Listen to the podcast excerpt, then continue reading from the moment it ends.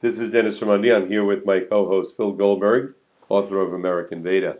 Our guest today, Francis Bennett. Francis is a former Trappist monk. Uh, Francis, at one point in his life, had a major shift in consciousness and uh, has since that time uh, been deeply trying to understand that experience and share it with others. Uh, he runs an organization, Finding Grace, at the center. Francis, thank you so very much for coming on our show today. Yeah, thank you for having me. Francis, you seem to be in uh, good company with people like Thomas Merton, who were uh, monks in the Catholic tradition and then um, expanded their range of expertise and influences. Um, and in your case, um, it was precipitated, it seems like, by uh, an inner spontaneous experience. Maybe you can give us a little, uh, or give the listeners a little background uh, into your own path and how you came to be doing the work you're doing today. Sure. Um, well, like you say, I was a Trappist monk. I was at the monastery of Thomas Merton, actually at Gethsemani, uh, long before, uh, long after him. However, I'm I'm not quite that old. He died in '68. Yeah. So when I was like eight years old, so I didn't know Thomas Merton personally, but um, I got interested in his books um, from a high school uh, English teacher who told me I was writing a lot of poetry at the time and he told me that my poetry reminded him of a writer that he was doing a dissertation on, and he said he is he had been a monk, and so he got me reading um, first the Seven Storey Mountain, and then I read other books by Merton, and spanning the whole sort of 27 years of his writing, um, which also got into comparative religion and Buddhism and so on. So um, so that was sort of spurred my interest. And then I ended up entering Gethsemani at the age of 22.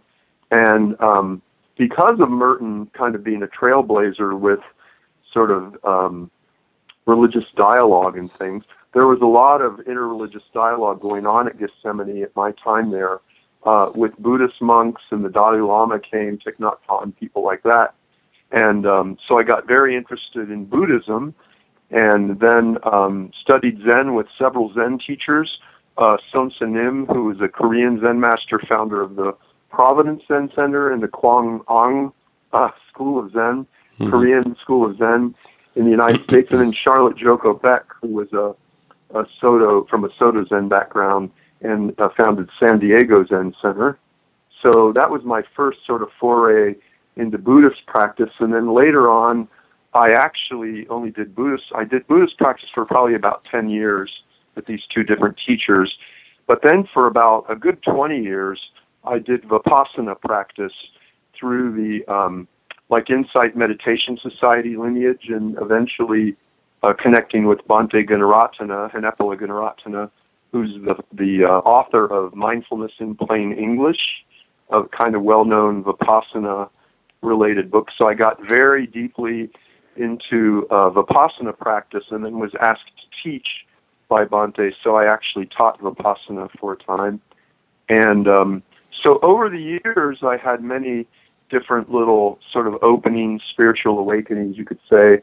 And then in 2010, had a kind of major sort of paradigm shift, I would say, that really turned everything on its head and most of my theology and religious and spiritual ideas flew out the window after right. that. So that's a little synopsis, like a Reader's Digest condensed version right. of my background. For Francis, when you had that transformative experience, was it something that was experienced by the senses, by the eyes, by the ears, uh, or was it something that was um, more internal? Uh, was it a, a deep insight uh, on an intellectual basis? Was it that it involved emotion? How, how can you uh, best describe specifically what that experience was and maybe continues to be?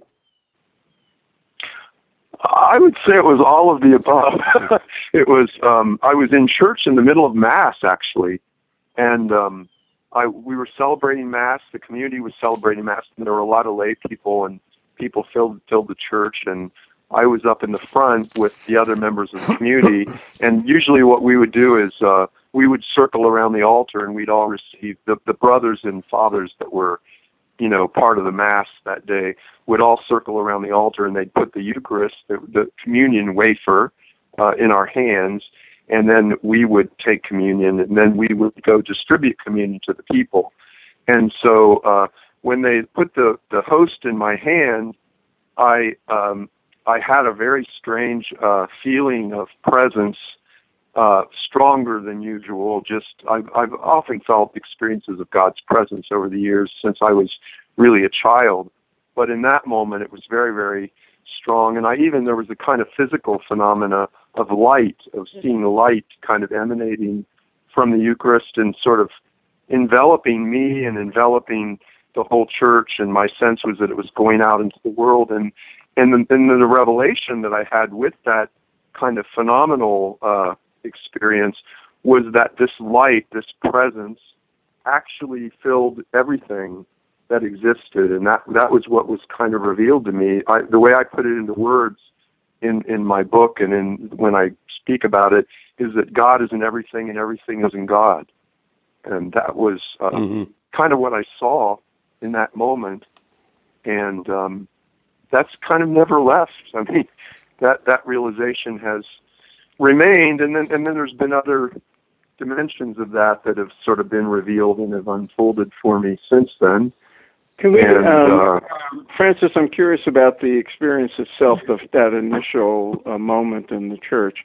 Could you do you have any sense of um, how long it lasted? Were you in a position uh, where you had to speak or uh, conduct uh, part of the service? Uh, how I was supposed to. I was supposed to go on and conduct part of the service, and I was supposed to not speak. I wasn't preaching that day, but I was supposed to give communion out, and I couldn't do it. Mm. I, I, I actually had to go to the side uh, of the into the choir stalls and sit down because I was so totally kind of overwhelmed by the experience. Um, how long the experience lasted? Well, I would say it's still going on. So, well, I mean, a long time. I mean, at that t- at that moment before you said I got to go sit down, was it instantaneous or uh, did it have some duration and time that you're aware of? Uh, you mean just the phenomena of seeing the light? And, yeah, yeah, yeah. Yeah, that continued on for the rest of the mass. I was really mm. aware of a, a light phenomena of light and um, yeah, and for I would say a good oh probably seven eight months after that, I really it really kind of struck me dumb in a way. I was um, you know I I really was a lot more kind of withdrawn, and I I just felt like I needed to enter into that as fully as I could. So I I really just like sat in my room a lot and did a lot of sitting and just kind of entered into the depths of that presence or that that sense of God being in everything, and um, just kind of marinated in it for close to a year before I eventually there was a, a kind of further sort of shift out of that that helped me integrate back more into the world. But it, luckily, I was a monk, so it wasn't so difficult to, to be in that space for that length of time. That that would be my question, Francis you were a Trappist monk. Your life was being lived, much of it in in prayer and silence, and in uh, spiritual right. exploration. Uh, had you been uh, a school teacher, a fireman, a doctor, and would have had an experience like that in church or maybe in, in nature or anywhere, do you think the experience would have been more confusing for you? Because I assume that because of your background in spirituality, you you frame that experience within the context of a spiritual insight or development. But if you were uh, uh, just a guy on the street and that experience came to you, do you think it would have been more confusing? Who knows? It was confusing enough for me as a monk. So. you know, um, I I don't know. My sense is that life unfolds sort of the way it's meant to, and uh, to like a, a sort of uh, theoretical sort of question like that is hard to answer because if I had been a fireman or a, I have a lot of fireman relatives actually, interestingly, uh-huh. but um, if I had been a fireman or a policeman or a father with you know 12 kids or something, uh, I'm sure I would have experienced that different, but differently. But you know, I wasn't that, so It's hard to say, you know, what would have been the, the kind of ramifications of that in a different context. But Well, what was the um, experience like uh, with your fellow monks? Did you have anybody you could discuss it with? How did they react to your uh, description of it, if you if you in fact described it at all? Oh yeah, I did describe it, and um, my spiritual director said it would be good for me to write to journal about it because at first I actually couldn't even speak about it for Mm.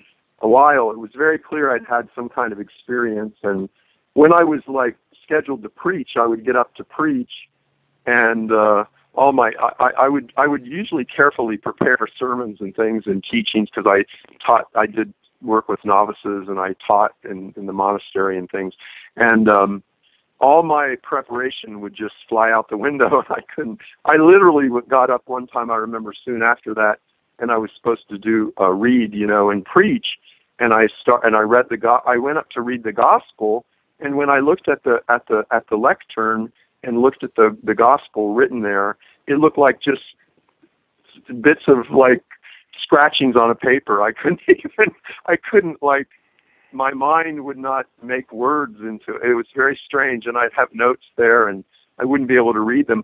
So I just speak sort of extemporaneously, and people would be very moved, and it would really have an effect. And my preaching and um, my ministry in general kind of uh, took on a different sort of aspect altogether, and uh, something was really flowing through me. So the other brothers in the in my community could sense that I had had, you know, and they felt I'd had some kind of mystical experience or something. But for a long time, I couldn't speak about it until my spiritual director said, "Well, you need to write about this because maybe your your on your greater understanding of it on a level where you can articulate it could be helpful to others." And Mm. so I began writing, and then out of that, uh, after about a year, I, I wrote in little uh, notebooks and would give it to him when I'd see him once a month. And after about a year of that, he said, I think you have a book here. and so we got together and sort of edited it and organized it into chapters. And then this book, I Am That I Am, uh, was my first book. And that's how it was written. it wasn't, it wasn't even written as a book. It was just a journal and then it kind of morphed into a book. A- a- After it sounds that, like you had a good support system um, of of people who uh, were understanding of uh, of an experience that might have lay a little bit outside their own uh, framework. Yeah, I think a lot of monks in contemplative monasteries have very deep mystical experiences and even awakenings. Uh, they might speak about it differently. They speak about it as Christians would speak about it, but um, but I think they have a lot of them have really deep, authentic experience. So Mm. it wasn't like I was, you know, that that none of them had ever been exposed to any kind of experience like that. So I did get support, but then I also got a little challenge from people uh, when I finally got the, the, the journals into book form. Uh, there was a theologian that got a hold of my of it and read it, and uh, I had a meeting with him, and he met with the brothers in the mon- monastic community I was in, and um, and he came, and then and then we were talking about publishing it, and he said, "Well." He said, I, I, I think you've had an authentic mystical experience, but really the way you're articulating it here would be considered pantheistic. So Mhm. I- if you want to publish it under, you know, and remain a religious, then you have to, uh, you have to adapt it a little bit. And, uh, and I, uh, couldn't do that. And, uh, so for a while it wasn't published, but then eventually I left monastic life and, and it did get published. So, when when you left so I did get support, but I also got a little bit of challenge here and there. Francis, when you left monastic life, uh, did you have the support of the uh, community of monks you were living with? And then when you left, did you seek out other teachers or writings that would help uh, you uh, further understand your own experience? Uh, yeah, I did have their support. I mean, when I left, I actually was given a fairly uh, uh, large sum of money to help me get started out, and uh, I was able to have enough to buy a car and sort of settle myself. And um, but yeah, I did seek out some other people, and um, just to kind of talk to that I thought may have had similar experiences, and um, that was supportive and affirming. Um, you know, I was when I was still in the monastery, I was kind of looking for some um, someone else who might have some understanding of what had happened to me.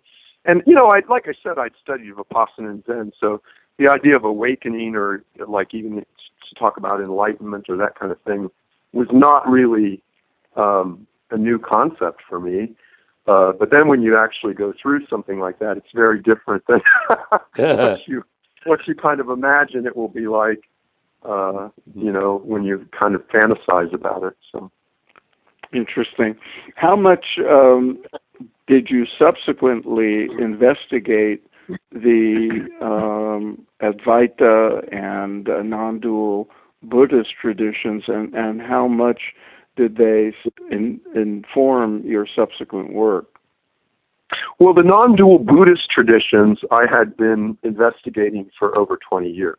So that wasn't like a, a new thing for me. I'd studied with Zen masters, I'd studied with Vipassana meditation masters, and even ordained, very controversially, ordained for a year in a temporary ordination in the Theravadan tradition uh, when I was still a Christian monk. Mm. So that was a little bit. A lot of Christian monks have done that with Zen, but no one had done that with Vipassana. But I, I did, and um, so those. And I was even teaching Vipassana. I'd been asked to teach Vipassana in in the Theravadan tradition, and so um, I was pretty familiar with a lot of the Buddhist ideas. Um, the Advaita thing. Three years before that, I had run across this pamphlet in French. I was in a French community at the time uh, in Montreal, and I ran across this um, little pamphlet, um, Who Am I, by Ramana Maharshi. And I had read that, and I was really struck by how similar it was to contemplative prayer. That self-investigation or atma vichara that Ramana talked about was for me essentially resting and like looking at or gazing at the sense of awareness or presence that's within us and a contemplative prayer is a kind of contemplative gazing at the presence of God that's within us. And so I really saw them as essentially the same practice. And uh, for three years before this big shift happened in 2010, I'd say between 2007 and 2010, I was doing very, very intensive uh, self-investigation practice and kind of a blend of, of the contemplative prayer practice and self-investigation so it was sort of self-investigation with a devotional kind of quality to it, you could say. And I think that was part of the impetus that sort of pushed me over that edge. So I had already done a good bit of investigation into Eastern and been involved in Buddhist Christian dialogue with a lot of Tibetan and Zen monks and over many, many years. So uh, that those those things weren't those teachings weren't really new to me. But I resonated a lot more, I'd say, with the Buddhist actual teachings on, on an actual kind of teaching level, I'd say I resonated more with the Buddhist teachings, and then um, also um, I would say uh, in my teaching now, I really do draw on uh, Christian mysticism and Buddhist teaching quite a bit, and I always attribute it to you know Buddhist teaching if I borrow some teaching of the Buddha. But I, in my retreats and work and my work with individuals, I still use a lot of things from both Christian mystical traditions and uh, Buddhist traditions. Francis, uh, do you still consider yourself a Christian? And what what differentiates a, a Christian in your mind from a, from a from a Buddhist or, or, or a Hindu or any other religion for that matter? And as a Christian, do you feel if you, you still feel as one, do you feel it's still your role to proselytize and try to get people to that faith? First of all, uh, it's not my role to proselytize in any way, shape, or form. So I just want to make that really clear right from the beginning. Um, I guess I would still consider myself a Christian in a certain way, but I'm not really a traditional Christian mm-hmm. anymore, and um, most of my theology has long flown out the window, even though I have degrees in theology. Mm-hmm. Um, but um, I guess I'm kind of a hybrid Christian Buddhist or something, or a Buddhist Christian. I'm not sure. So uh, yeah, I'm kind of an odd bird, as my dad used to say.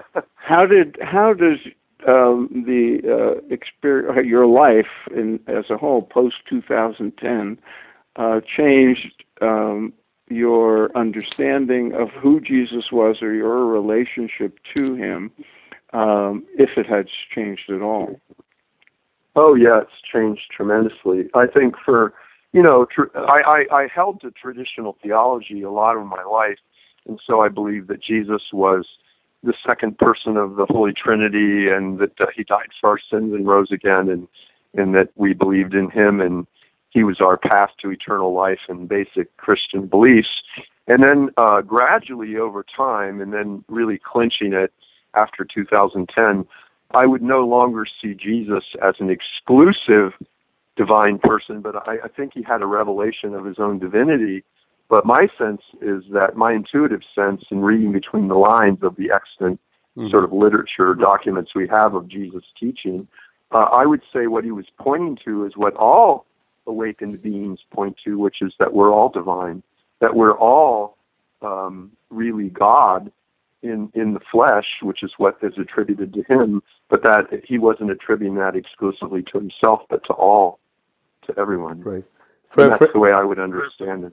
Francis, I, I watched your interview on uh, with Rick Archer, uh, who, by the way, is a friend of Phil and mine, uh, on uh, Buddha at the gas pump, and, and one of the things uh, you discussed was uh, I think Rick might have put you in touch with a gentleman that had a, an experience of awakening, much like yours, and how you found it very useful to speak to somebody who had a, a similar uh, experience. Yeah, yeah. There were several people that I was uh, got into contact with after that, and uh, and then eventually I um, got to meet and became friends with uh, Adyashanti, and um, so there's been any number of people, and then since then, just uh, since I've been teaching in this sort of uh, spiritual scene, I guess, for lack of a better term, uh, I've met a lot of different teachers. Some of whom I feel like I have a lot in common with, and some maybe not mm-hmm. as much. So. Um, let's uh, let's pursue that a little bit. There's uh, there are a lot of people on the uh, contemporary spiritual circuit uh, teaching in the name of non-dualism and Advaita, and um, they are not by any means uh, uniform.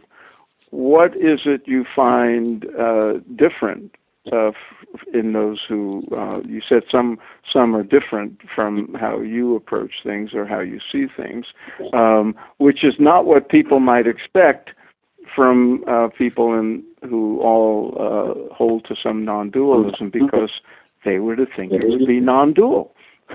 and, yeah. and therefore uniform in how it's perceived and expressed. What what what where do you take exception to? Um, I guess that I would probably um, see my own understanding and my own path as it's unfolded to be more in line with a lot of the more classical sort of Advaita stuff I've I've read and, and been exposed to, and certainly classical Buddhist non-dual stuff, where I, I really feel um, that um, there's a full circle of awakening. I, I, I have a teaching that I actually talk a lot about lately, and I call it full circle awakening. So my sense is that there is a transcendent movement where we awaken up and out of a merely human identification. So we, we come to understand in that awakening that we're not merely that we're not primarily or merely or exclusively a body, a mind, a human personality, and so on, but that there's a dimension of pure spirit or consciousness that is the, kind of essence of who we are. And we do awaken to that. But I would say that there's a kind of continuing um, uh, journey of awakening that actually eventually uh, um, I, I talk about even an awakening from awakening, that we awaken from this sense of transcendence, uh, kind of exclusive transcendence, and we actually wake down and into a, a kind of embodiment of of uh, what it means to be an awakened person uh, living in a human life, and so we we learn to embody it in the world, and we integrate ordinary everyday life into awakened consciousness. So it's not just a matter of like waking waking up and out of the merely human and, and just then hanging out in transcendence and and just forgetting the world and forgetting your body and not identifying with any of it. But it's like a waking up and out of that and then waking back down and into it but with a completely different perspective. So we navigate it then mm-hmm. from an absolute perspective but we and we realize it's only relatively real. It's not absolutely or ultimately real, but it's but it all has the, the, the life of the body, the life of the world, the phenomenal reality all around us, nature and all that. That it all is, in in a certain sense, a manifestation of the divine, of consciousness, and so it's all divine. Then mm-hmm. uh, it's kind of radically contingent upon the reality of consciousness or or God or whatever you want to call that, but it's it's not excluded from that.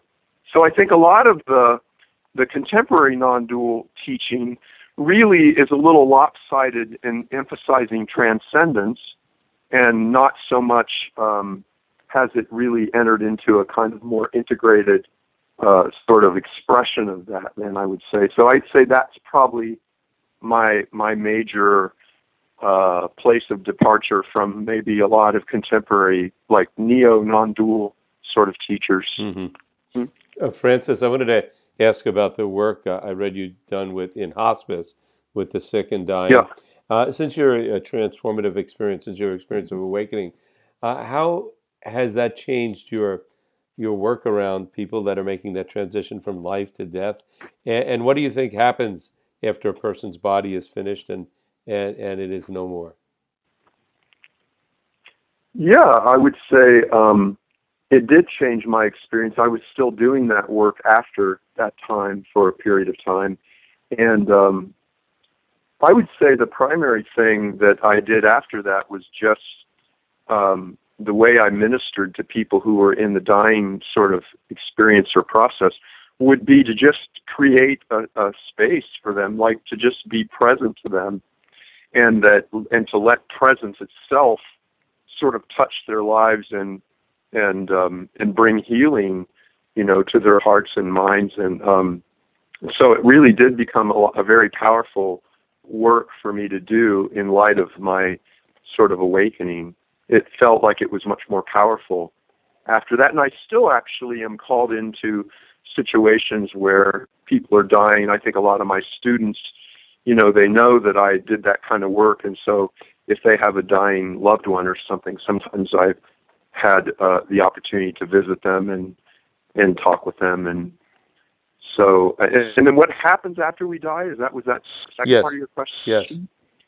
Yeah, that's a who knows, you know. I don't. It's a good answer. It's I mean, I have my own an honest answer. I yeah. have my own ideas and beliefs about mm-hmm. that, but if I talked about that, then you'd have some sense of my ideas and beliefs. But I, I guess you know that might be useful for you, or it might be confusing. Hmm. so it's sort of like my sense is that well, you know, after we die, then we'll know, won't we? exactly. Until that time, it's all theory and guesswork and beliefs, and you know. well, well Francis, um, the the life of uh, a Christian a monk or uh, a, a, devout Christian who's not a monk um, is is is often a very devotional one, uh, centered on uh, uh on love of Jesus or Mary or whatever. Um, do you, as a sort of person uh, who's embodying a non-dual uh, experience of the world and teaching it, do you retain a devotional life, and how does that fit into the notion of non-dualism, whereas a lot of non-dual people reject the notion that there's anything to even be devoted to? Yeah, I would say that's primarily a neo-Western non-dual spin yeah. on that teaching. If you go to India and you t- or you talk to some people who were uh, like Ramana Maharshi or even the founder of Advaita Vedanta, Shankara, they were highly devotional people. That's they right. you know, Shankara wrote hymns to the Divine Mother. Ramana had great devotion to the mountain Arunachalam and circled it and sang hymns of devotion. And, and when his devotees sang hymns to uh, Shiva and so on, he would have he would dissolve into tears. So I think the idea that non-duality is somehow incompatible with devotion is just a a kind of Western dumbing down of the tradition Mhm. because I, I really don't think you find that in the classical Advaita tradition. No, you don't. Yeah. Uh, Fr- Francis, could you tell us and our listeners uh, about some of the work you're doing now if they want to follow up and find out more about your activities? Well, I have this uh, website, Finding Grace at the Center, which has kind of become the organization. There's been a little sort of formation of an organization kind of around me to help me with my work organizing retreats and things, which I'm not especially good at doing. some people showed up. Some people showed up on the scene and decided to help me. Thank goodness. So, um, so if they go to my website, my events and things, so I do retreats and go around the country and do retreats and I go to Europe actually a lot too and do retreats in England and Ireland. We, we So should far. say that the website is findinggraceatthecenter.com. Yep, that's it. And that'll be. Yep. Do, you, do you teach uh, any spiritual techniques to people taking these, or any techniques of uh, uh, of insight that you, you would recommend to people? Well, yeah, I mean, I, I do, uh, I guess uh, I divide my sort of teaching uh, approach on, on sadhana or spiritual practice into three basic practices that I that have been part of my own spiritual journey, and I think you can find these three practices in all the classical spiritual paths in one form or another. And so I talk a lot about meditation, surrender, and service, selfless service in the world. And I think it's a lot like I often compare it to if you want to get fit. I was pretty involved in athletics in high school and stuff, and so had to get conditioned to, to do wrestling and track and things like that. So if you're on a kind of fitness regime, you actually do work with your diet, you do anaerobic exercise and aerobic exercise like, you know, for cardiovascular health and so on. And they each answer different kind of needs of your body uh, to help you get a kind of integrated and holistic approach to optimal kind of physical condition. And I think the same with spirituality. If you have these three practices, they in different ways they address spiritual needs. So meditation uh, helps us kind of get more in touch with this consciousness that does dwell already within us beneath the surface of our lives. And surrender, I see as a kind of practice that that puts us uh, gives us access to that same consciousness in the midst of challenging situations in life. So I often talk about surrender as being meditation in action, and and then service really flows out of uh, wisdom. If we have a non-dual insight that okay, I'm one with everything. There's no separation. There's no separate entity here, but I'm really actually one with all that exists. Then we act accordingly. You know, we we when when somebody's in pain, when the world is in need of cleaning up and the environment needs help, or when animals are being abused, or when there's war or stillness you know, it touches our heart because we're not separate from that. You know, so I think um, non-dual wisdom just naturally gives rise to service. So I talk about those three practices as the path that's probably a kind of balanced path that could work for hmm uh, a lot of people. So that's the way I sort of present that. Francis, we're running out of time now. Um, I want to uh, again repeat your that your um, website is Finding Grace at the Center.com. You also have a very active uh, Facebook presence.